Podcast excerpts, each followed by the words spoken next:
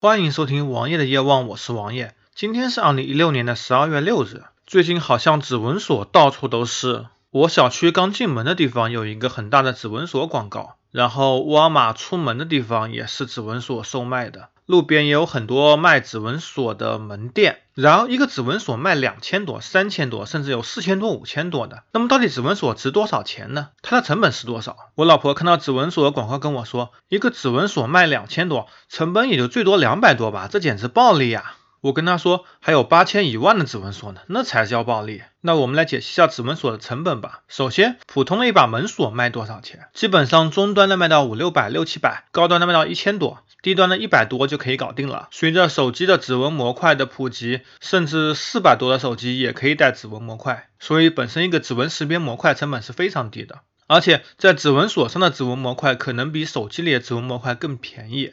按手机吧，一般四五百的手机里面，一个指纹识别模块差不多应该是在六到八美元，也就是四五十块钱。然后指纹锁里面如果有个 WiFi 模块，那么 WiFi 模块是十五块钱左右。如果有 NFC 模块，那么 NFC 的成本差不多应该在八到十元。加上核心的主板上面储存一些指纹数据，加上一些简单的单片机、CPU 或者存储设备，成本也就不过五十块钱。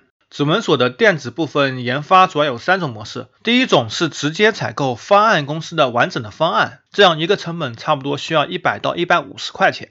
第二个部分主要是采购第三方的指纹模块，然后自己做主控的研发，国内的很多大企业都是这么做的，这样的成本一个差不多在一百块钱左右，然后再加上一笔研发费用。摊销到每个机器上也就差不多几十块钱。第三种，从指纹模块到主控都是自己研发并且生产的，这样的企业微乎其微，我们暂时不做讨论。还有一点很高成本就是整个模具的成本，模具本身就是很贵的东西，一个模具五十万到一百万很正常。如果按照一年几十万的销量来说，摊销到每个产品上的成本应该是只有几块钱。但是如果你一年只能卖几万台，那么成本就比较高了。加上各种金属材质、各种控制面板，加上按钮、按键这些成本，一个便宜的指纹锁的成本应该是在两百五十元到三百元之间。如果显示屏更大一些或者更豪华一些，有 WiFi 或者 NFC 模块的话，可能会在三百到三百五十元之间，也都比较便宜。但是你要卖这个产品，它需要营销，它需要税收，它需要售后服务，它需要上门安装，这都是需要成本的。还有就是渠道的成本非常重要。你看卖的好的产品，无论是手机还是笔记本，渠道决定了它的整个市场销量。所以把这些成本加进去，一个指纹锁肯定需要一千块钱左右，加上零售商的利润，那么卖到一千八两千是很正常的了。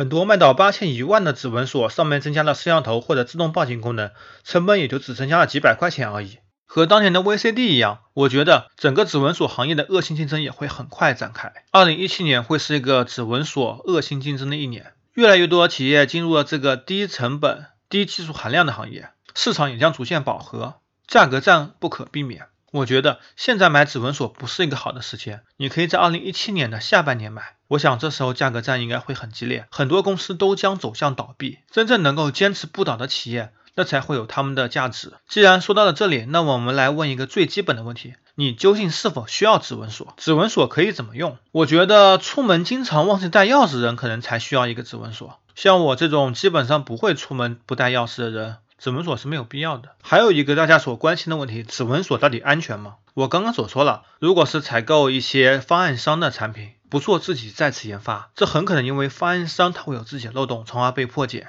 所以指纹锁并不一定比普通锁安全，但是对于一些经常忘记带钥匙或者忘关门的用户来说，至少可以治疗你的强迫症。指纹锁取代传统锁也是大势所趋。我相信在一年到两年以后，指纹锁会更加的安全、可靠、放心，价格也会降低到大家能够接受的范围之内。